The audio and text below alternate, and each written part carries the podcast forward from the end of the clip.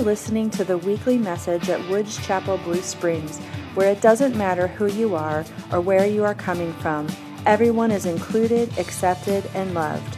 For more information, please visit us at woodschapelbluesprings.org. We're talking about parenting. I, I want to take you back uh, to your childhood. Let's go back to our childhoods for a minute. How many of you uh, remember this phrase? When I get older, I'm never. have, you ever said that? Never, never said that. Yeah, my daughter. Yeah, I'm going to tell a story about you in a little bit. So, uh, I wasn't going to use your name. Now I ratted you out. Sorry about that. So, I'm, I'm younger, and I'm maybe 14 years old. Uh, I loved basketball. Uh, didn't have a whole lot growing up. Basketball was my thing, and I was raised in a house. Now, thankfully, my kids aren't raised in the same house. But my dad was so ridiculous about having the house clean that he would get really, really mad at us, my kids. So, so, so I've overcome this, right? And uh, so, growing up, house had to be clean, and it wasn't always clean. You know, when you're 14, maybe things aren't always clean all the time. And I don't think I had done dishes or something, and you know, washer. Uh, his name was Michael, and so that was like my chore. And we didn't have an automatic one, and so uh, I, have not done the dishes for probably a couple days. You, you, know how that gets when you're young. And uh, I come home, my dad's just mad. I mean, he's fuming and he's mad. Uh, we get in this argument. Have you're getting an argument with your kids? Now, I've been about this stature since I was probably 13. I was an early sprouter. So when I got to 14, I thought I was big enough that I could like take them on, right? So I made the, the smart decision to get up in his face and be like, anyway, uh, they're not done. And I, I, I push back, and he's like, fine, and then you're grounded from basketball. Right? That's the worst thing you could possibly do to me is ground me from basketball. So I'm mad. And I'm irate, right? And he's being a horrible parent because who cares if the dishes are at the time. Who cares? The dishes are clean. And so I'm, I'm, I'm, struggling with this, I'm frustrated, and we get into this big just battle. We're going back and forth. And finally, I get to the point, you know, and I say the phrase, you know, when I get older, I'm never going to be like you, right? You do this? This has been done to you? And of course, I'm nothing like that at home.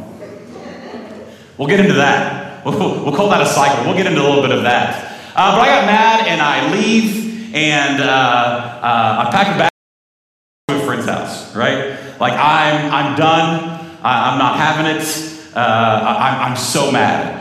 And I remember when I said that, you know, I'm, I'm, like, I'm really not going to do that. I'm not going to be like him. Doesn't matter how house, you know, I'll clean the house. House the cleanest, whichever way you want to say that. So, uh, but I, I want to dig into some of these phrases. Today we're starting a three week sermon series on parenting. Now, not all of you, um, maybe not all of you have kids, but all of you had parents, right? Parents? We all have parents, right? That's something from another. That was a bad joke. I should have said that. And so, 60 notes, Mike, 60 notes. Okay. So, over the next three weeks, we're going to be focusing on parenting, but under the, the cliches that we use. So, today is when I grew up and I'm going to be like. Next week, we're going to talk about um, do as I say, See, and we all know it because it was all said to us. We probably say to our kids. Uh, and the third week is that children should be seen, not heard, right? I mean, I was times my great uncle, who was like my grandfather, because both my grandfathers passed away uh, before I was born. He was like my my uh, my grandfather, and we'd get in a room, we'd be there for holidays, and oh my gosh, he said that to me all the time. Today, I want to focus on that part of when I grow up, uh, I'm not going to be. Now, I believe it is our intention to do that or to not do that, however you want to say that. That when we're younger, right, that our kid, uh, that as kids, we look at our parents and we see all their flaws, right, and we're like, we're not going to do that. We're going to make that better. It's kind of like kids, and you look at other parents, and you're like, man, my kids are going to act like that, right? And then you have kids, and they act like that, right? You just see, like, you, you, we have these plans, and we think we're going to do things, and it just doesn't but I think our intentions are, um, and, and, I'm going to spin this to a positive perspective. That I, the story I told is a very negative perspective, or we're not going to be our parents when we grow up. But there's a positive attribute to that too. And the positive attribute to that is that when we grow up, uh, us when, before we were when we were younger, now that we're adults, hopefully we're doing it better than our parents did, right? And hopefully our kids will do it better than us.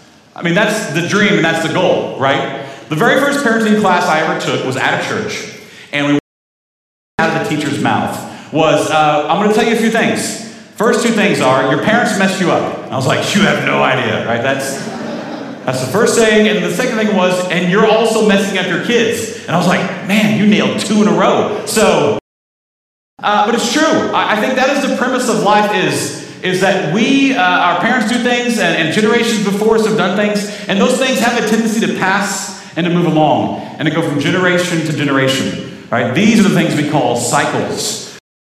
Uh, name the thing that was in your family. Was it violence?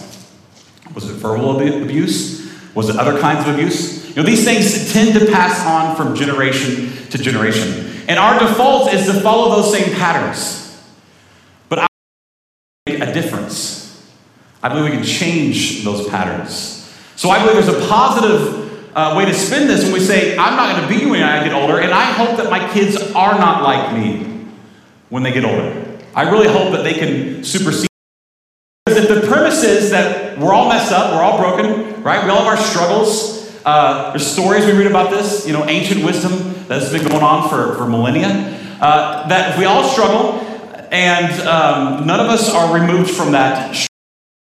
Uh, but hopefully, um, we can pass on to our kids that, that not that we're not inflicting struggle or pain on them, but that they can deal with it. That's really my goal. I realize that I'm, I've broken my children, right? They're, they're, you know, they have their own that I can teach them how to deal with that brokenness and that struggle and not have to hopefully repeat the pattern and end up in the same cycles.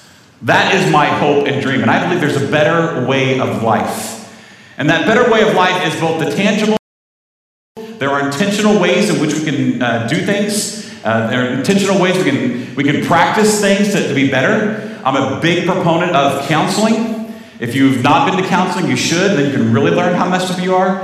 Uh, uh, you know, I do a lot of leadership development. The first thing I teach leaders is you have to know self. And, and in the process of knowing self, so when I say self, I don't mean just you and who you are today.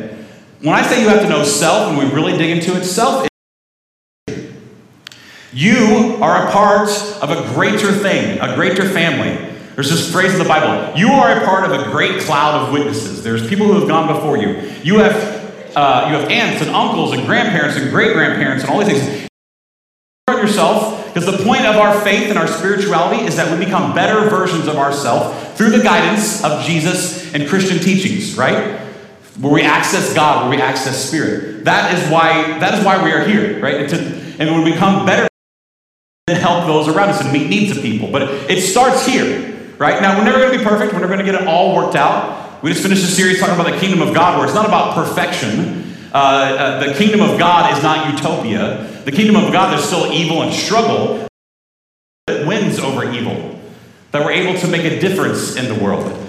And I believe this is why we're here. This is our purpose of being here, is working through that stuff. So in leadership development, when, we, when I train leaders, I teach them you have to know self, and we give self assessments. You ever taken one of these, like an Myers Briggs, something like that? And, and we, we talk about those things, but it's not just who you are today. You see, in the makeup of who you are today is this long, long, long history of people who have passed on from generation to generation. There's a biblical term, passing on from generational type sins, right? This just means that there are struggles in life that if we don't look at them, if we don't address them, if we don't do something different than what our parents did or the generations before us, then we're going to end up in that same cycle.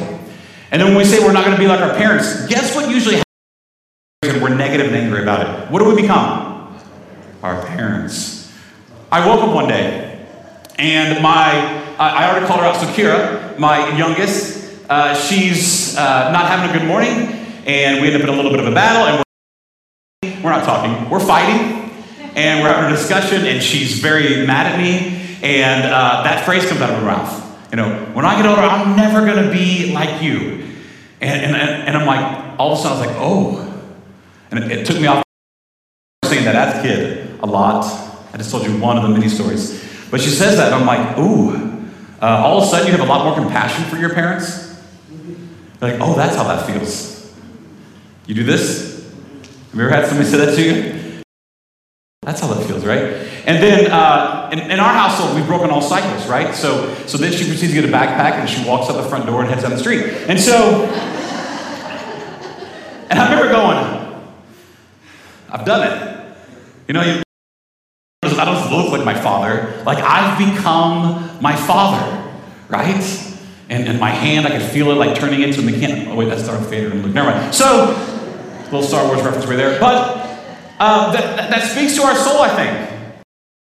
Experiences at some point in your life, even if you're not a parent, at some point in your life, you wake up one day and if you had a good relationship, I'm, I'm really happy for you. Um, I've never met you, so please me about that with your parents. No. I think we have good and bad times with our relationship with our parents, but there's always I think all of us have been in that conflict where we just don't know what to do. And, and we're so stressed out, and we're just we're not going to do that. We're not going to be that. And one day we wake up, and under the stresses of life, of financial stress and kids and running around and all the things we have to do, we wake up one day and we're like, I've done the thing. I'm doing the thing that I said I wasn't going to do. And I want to invite us into a space this morning that we don't have to, to do and be that. There's, there's a different way. The first thing I'm going to tell you is the do that because there's two aspects right? There's the tangible things we can do. If you go to counseling, there's all kinds of ways we can reprogram our brain. And if you go to counseling, and there's, there's, it's, the, it's the weirdest stuff, but it works. You can blink your eyes certain ways. You can tap. and there's all these practices we program our brain. Because the issue is that we were trained a certain way. We're just like computers. When it's bad in, right? When it's negative in, or maybe it's some unhealthy things in, and if our premise is that we were messed up and now we're just passing that along to our kids, right? We have to do something intentional develops into what? Bad out. So it's we're programmed that way. So we we by default in our programming and who we are, if, if, if it's a struggle and we're going into it, it's going to be a struggle coming out of it. So what's the thing that changes? Uh, one is awareness. Awareness of who we are, where we come from, in our family history. That's one of the first steps. That's a very tangible thing. And I want to encourage everybody to seek counseling, uh, to know more about yourself, know about your family unit, and you know about your family history. That is a massive step in the healing process, human being process. There's also this other side of it. There's a spiritual nature to who we are. I believe that we are born, there's tangible, there's physical, that, that we came in, you know, we were born and, and, and we grew up into who we are today. But the other thing we're born with, other than just in a mouth, is that we are born within something else. Inside of us is this thing we call spirit, we call soul. And I believe that spirit and soul is connected to everybody else's spirit and soul. I believe we're all connected. And I believe there's something else apart. God, goodness, wholeness, love, grace, mercy. These are words we use, in which we use to describe this thing that we are all a part of. And we can take tangible things to, to help fix our brain, but we have to take other steps, spiritual steps, like spirit, or maybe you define that as heart. And so Jesus is the person, while he gave us tangible things to do to help the needy, to, to, to clothe the, the naked, and to feed the hungry, there are also deep spiritual things in our life that we have to do in order to help heal ourselves, both tangibly, mentally, but also in our heart and spiritually. Now, there are a lot of examples. This is the Bible, okay? And I'm going to do a series next year on what the Bible is because I think a lot of us, um, how many years you had to read your Bible every day? Uh, I did, and I had to memorize Bible verses, and I can still memorize most of those verses. Uh, but for a, a, little bit of my life, it was about memorizing those verses, and I never knew that, that there are things in here that speak to my spirit and my soul. That there's wisdom. And why, why, why do you say ancient wisdom, Mike? I mean, I, talk about ancient wisdom because these struggles we have, this is not new to us. There are people thousands of years ago had the same struggle. This is why we are in similar cycles and patterns. Because we're not dealing with the spirit invites us into being, right? We use modern day techniques and science and technology, but the spirit of everything has been discovered thousands of years ago, and its origins are in here. And so we can read about this, and I believe it speaks to there also other modern books. I listen to podcasts. I hope when you're here at church, I hope you feel that same spirit. I hope it speaks to your soul. I hope there's, there's something that there's wisdom in it. Uh, I, I, hope it reaches inside you and pulls you in a, in a direction. But there are a lot of stories. This book is made up of a lot of stories. Some are thousands of years old. Most of, actually, all of them are thousands of years old. Uh, it goes way back to the time of Jesus and then before, right? And so there's the Old, Old Testament where, where the Hebrew people, it's the history of their people, and we read a lot about it. And then there's a New Testament and Paul writes a lot of books, but there's a lot of stories. And we learn through stories. So we read these, and there's a lot of stories of parents doing things uh, that really mess up their kids. Now, how many of you heard uh, Father Abraham? Have you heard that term? The reason that term is used is because Abraham, Abraham and Sarah, were the father and mother of most faith and religion. Right? So the big three are uh, Christianity, Judaism, and Islam. Right? All three of those world, there are others, there's Buddhism. But those three world religions all originate with Abraham. Okay? Abraham and Sarah are trying to have kids. They're struggling. They're, they're not able to have kids. And so Abraham's like, hey, uh, there's this girl she works for us. maybe I should have a kid with her. And Sarah's like, yeah, you should do that. Now, as a side note, probably not the best plan. like, probably, probably wouldn't encourage you to do that. Uh, not probably. I'm encouraging you not to do that. Uh, but this is this is the thing that they decided. Since Sarah couldn't have a kid, uh, he's going to have a kid. So this lady that works for them, her name is Hagar. Uh, they have a baby, and Hagar and Abraham have a baby, and they name him Ishmael. Okay, so, Sarah, uh, now you can imagine this dynamic. Um, so they're all living together, right? And uh, Sarah gets jealous, as, as one would, because Hagar and Ishmael are taken up all the time. And Sarah gets upset. And so Sarah and Abraham make a really bad parenting decision. And they and Ishmael out. Like, here's a backpack, go. Now, that feels a little dark, doesn't it? It's probably a bad parenting decision. That's there's some pain in that. Who knows who Ishmael's descendants are? Ishmael's descendants are our brothers and sisters in the Islam faith. This is why there's so much tension in the Middle East. Because then Abraham and Sarah did have a kid, Isaac, right? And the Hebrew, which is also our faith, comes from that lineage. And so to this day, thousands and thousands of years later, there's this massive infighting because somebody was a bad parent. There's been more wars parenting decision than probably anything else in the history of time. More conflict. All the Middle East, not all it, most of the Middle East stuff is about that bad parenting decision. Like we can boil it down to that. Okay? That's where all that stems from. Of course, there's but a really bad example of parenting. So then Abraham and Sarah have a kid, they have Isaac. And I'm going to tell the story of Isaac and his wife Rachel because they, um, they have kids. Right? And so what does Isaac uh, there's, there's a brother of mine that got kicked out into the desert, right? So he's seen some really bad parenting in his life. And so, um, what happens in his family? There's more bad parenting that happens. The story goes on that uh, they have twins, Jacob and Esau. You ever heard the story of Jacob and Esau? Uh, Jacob and Esau, uh, Esau was like me, lots of hair, it describes him as. And so Jacob uh, was, the, the, Bible describes pretty man, right? And he liked hanging around ladies and cooking and stuff. And so, uh, in modern day terms, we say Jacob was more feminine and Esau was more masculine. Not that I'm more masculine, I'm just happen to be hairy and it describes Esau's hairy. And so, uh, for sure. It's true though. Like, so, this is not my notes, just in case you're curious. So, so uh, Esau's super hairy. So uh, the, the pattern is that, that, that the, the Jacob, the twin, and conspire against Esau because she didn't like Esau because Jacob hung out with her and did stuff with her and, and, her lady friends. And Esau was out, you know, hunting and, and doing stuff. So he's out in a hunt and uh, Esau's so hairy that they, they put a fur shirt on Jacob so that his dad, who's going to Esau, and he's going to get the family blessing. So he like steals the family blessing, right? And so we see another pattern, and, and, and the mom was involved in this really bad decision, right? Bad parenting to do this. I can give you example after example after example in the Bible. And it's there not as a model.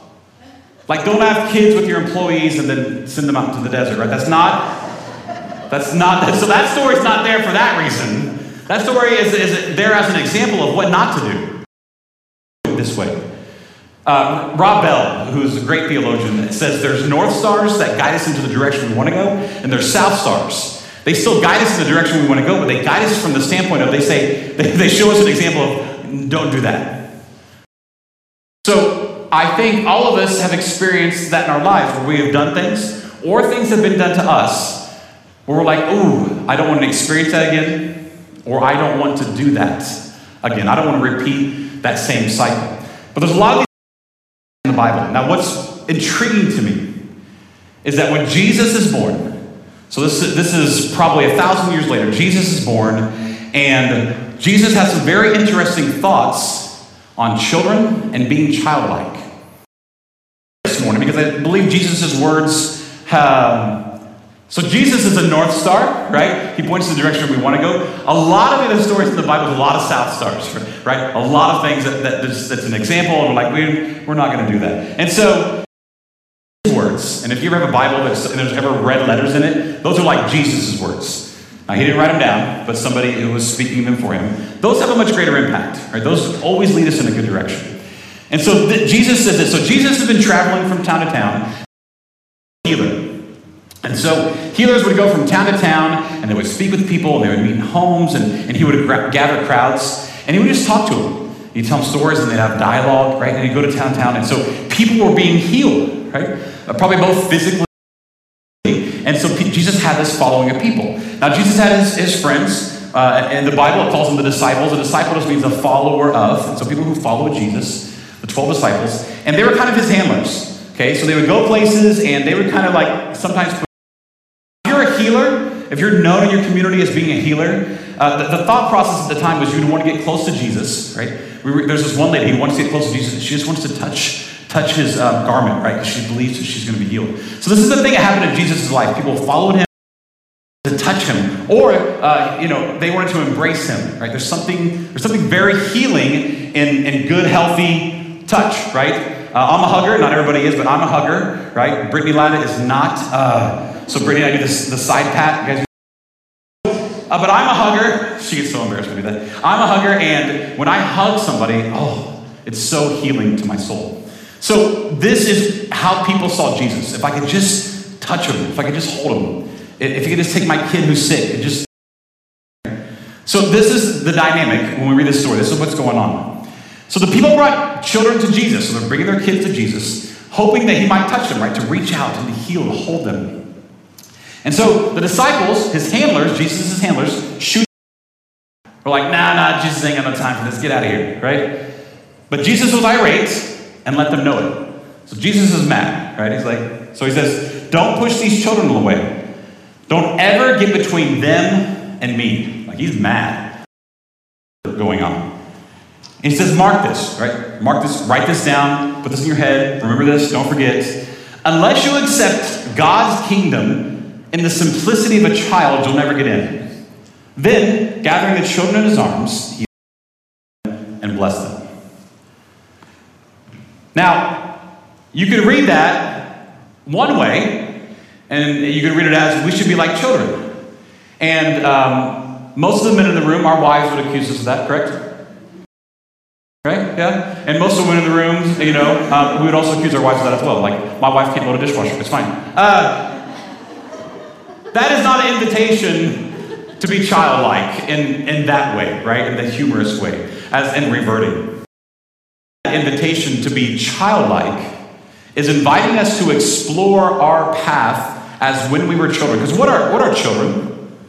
Right? I mean, when we're young and, and we're kids, uh, we're, we're, not as tainted, right? We're not as j- uh, jaded uh, life. Uh, hopefully, we're exuberant. And, and, and, the point of becoming like a child, believe, is, is to think back to when you were a child. Or another way to say that, journey back to when you were a child. Journey back to childhood and remember the things that happened to you. Right? So it's not just about being childlike, being innocent, or where, however else we describe that. I believe Jesus is inviting us because he says the kingdom of God looks like it's centered. I think I missed that part. Yeah, these children are at the very center of the life in the kingdom. I don't know if that's or not. That's important though. Uh, In the kingdom of God, the center is children. Those of you who've been here a long time, our focus from day one has been children. That's why we have a lot of them here. That's why we have a daycare with over 100 kids. Jesus says in that statement, the kingdom of God, the very center of it, is based around children. So not only are children up to focus on children, but he invites then his disciples and the people that are listening to him to go back to their childhood.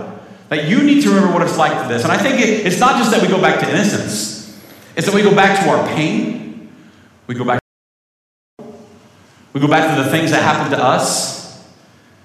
We think about those, we investigate those, we realize those in our life, and then we change them. We make a difference. We change some life. Because every single one of us in this room, we are all children. Now, whether you had a strained relationship with your parents, maybe you don't even know your biological parents. Some of you have been through that. Some of you know that struggle. But we're all children. And, and while, while we're all children, and, and there's things in our lives that we can do better, and there's a tangible, there's things we can fix, and we can, we can act differently. The place that Jesus leads us, Spirit, what he's talking about is we obviously can't go back and be children. Right? Jesus likes to confuse people because they're like, Jesus, should we be kids? When Jesus tells us you need to be born again, he's like, we've got to go back in our mother's womb. That doesn't physically seem possible. Uh, a real Bible story. That actually happened. Jesus is, is inviting them. He's not inviting them to a physical space. He's inviting them into a spiritual place. Things have to change on the inside. Your heart has to change. We have to do things differently. And while we all have physical, right? Whether they, you're biologically, we have some people in, that were in our lives that are our parents, it's important to remember that we are all children of the same source. That energy, that focus, that source that we call God. And, and we are a part of that. To be the child of or a children of means we come from that. So we're not just a biological person that came from two different sets of DNA that created us. Inside each of us, we are children of God, we come from that. Great spirit, and that great spirit is inside of us. And you should know that that spirit, that Holy Spirit, is the way we describe that. That is the thing that loves us unconditionally. It doesn't matter who we are, what your flaws are, what your insecurities are, it loves you just. And it's when we associate ourselves that that is our parent, and just for the record, God is not a man, just so we're very clear. God is referred to by Jesus as both masculine and feminine, right? So God is both father Right? This is biblical. It's in the Bible. Jesus says it. He says, God is like a mother hen gathering her chicks, right? Jesus refers to God in So, so instead of Holy Father, what if we thought of, of, of that thing that we love and like as a holy parent, both mother and father? And nurturing. And what if we come from that? So while we may have flaws and maybe we've repeated cycles of our parents, but inside each of us is something good, something that is not flawed something that is amazing. But the problem is, we don't always access that. It's there, it's in our soul, it's in our being. I always point here because it's centering. And guess what's at the center of your body? Why do we use the term heart? It's more location than anything. Heart simply means our center and our core, our spirit. This is the thing that is within each of us that ties us directly to each other and to God.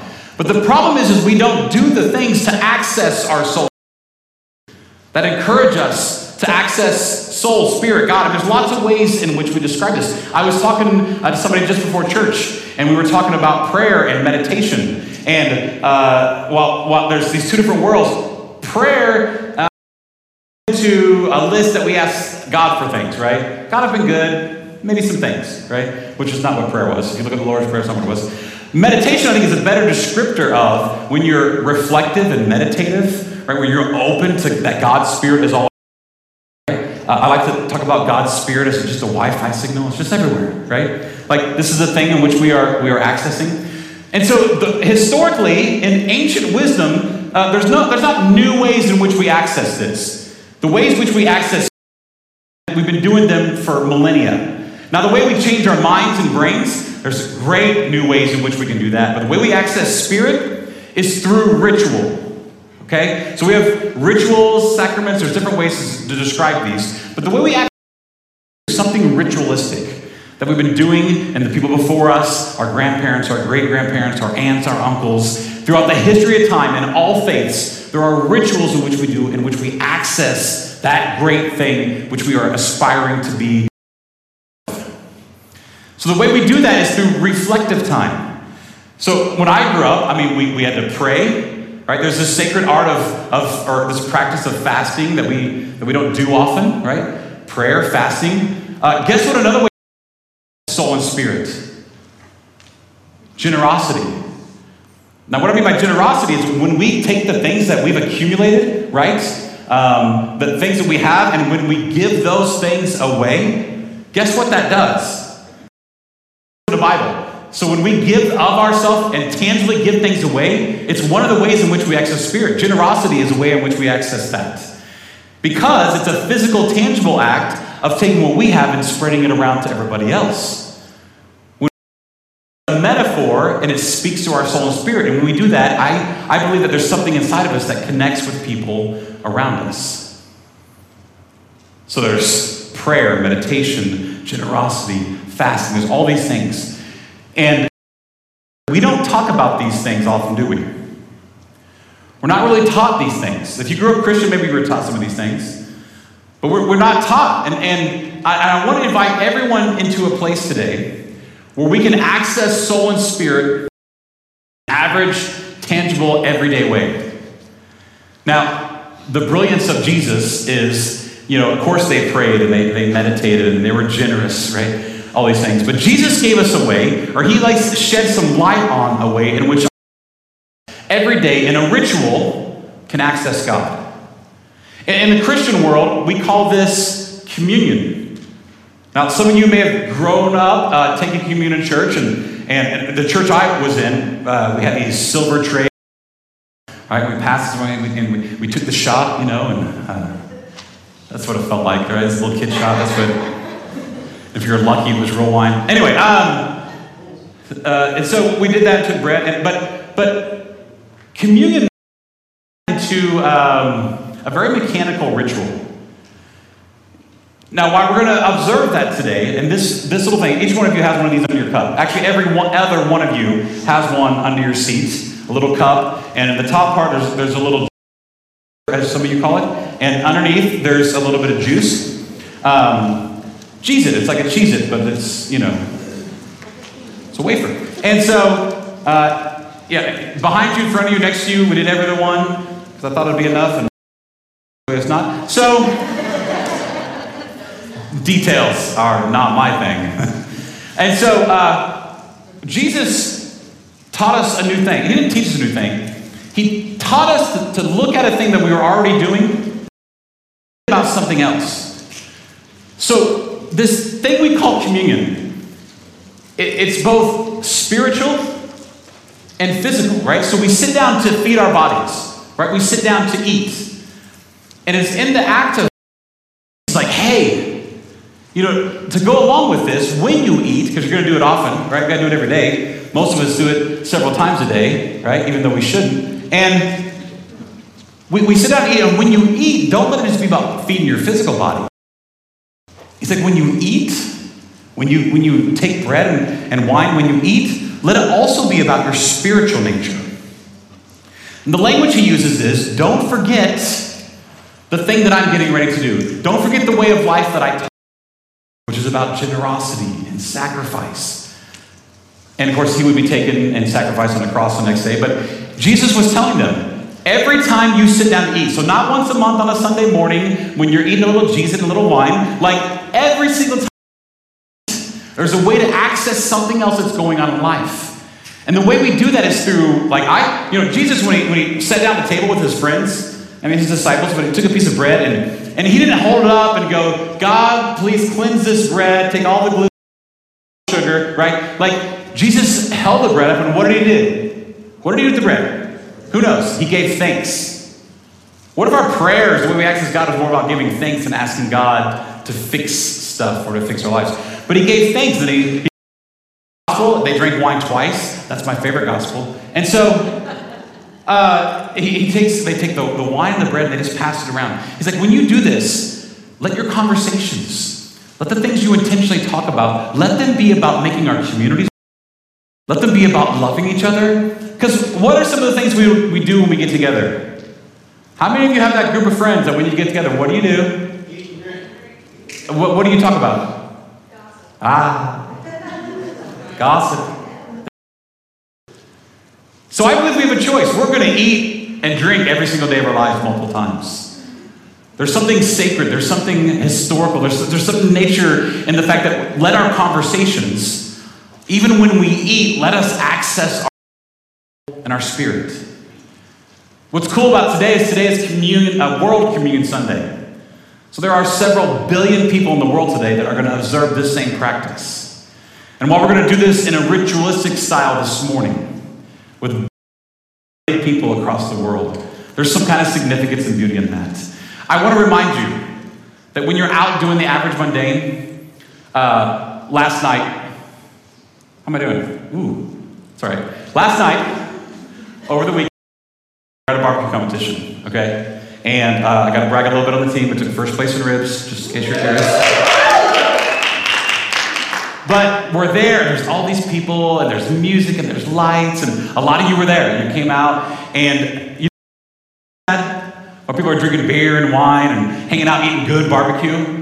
Let me back up. Eating the best barbecue. And I have an award to prove it. Eating good barbecue. Guess what our conversations were about?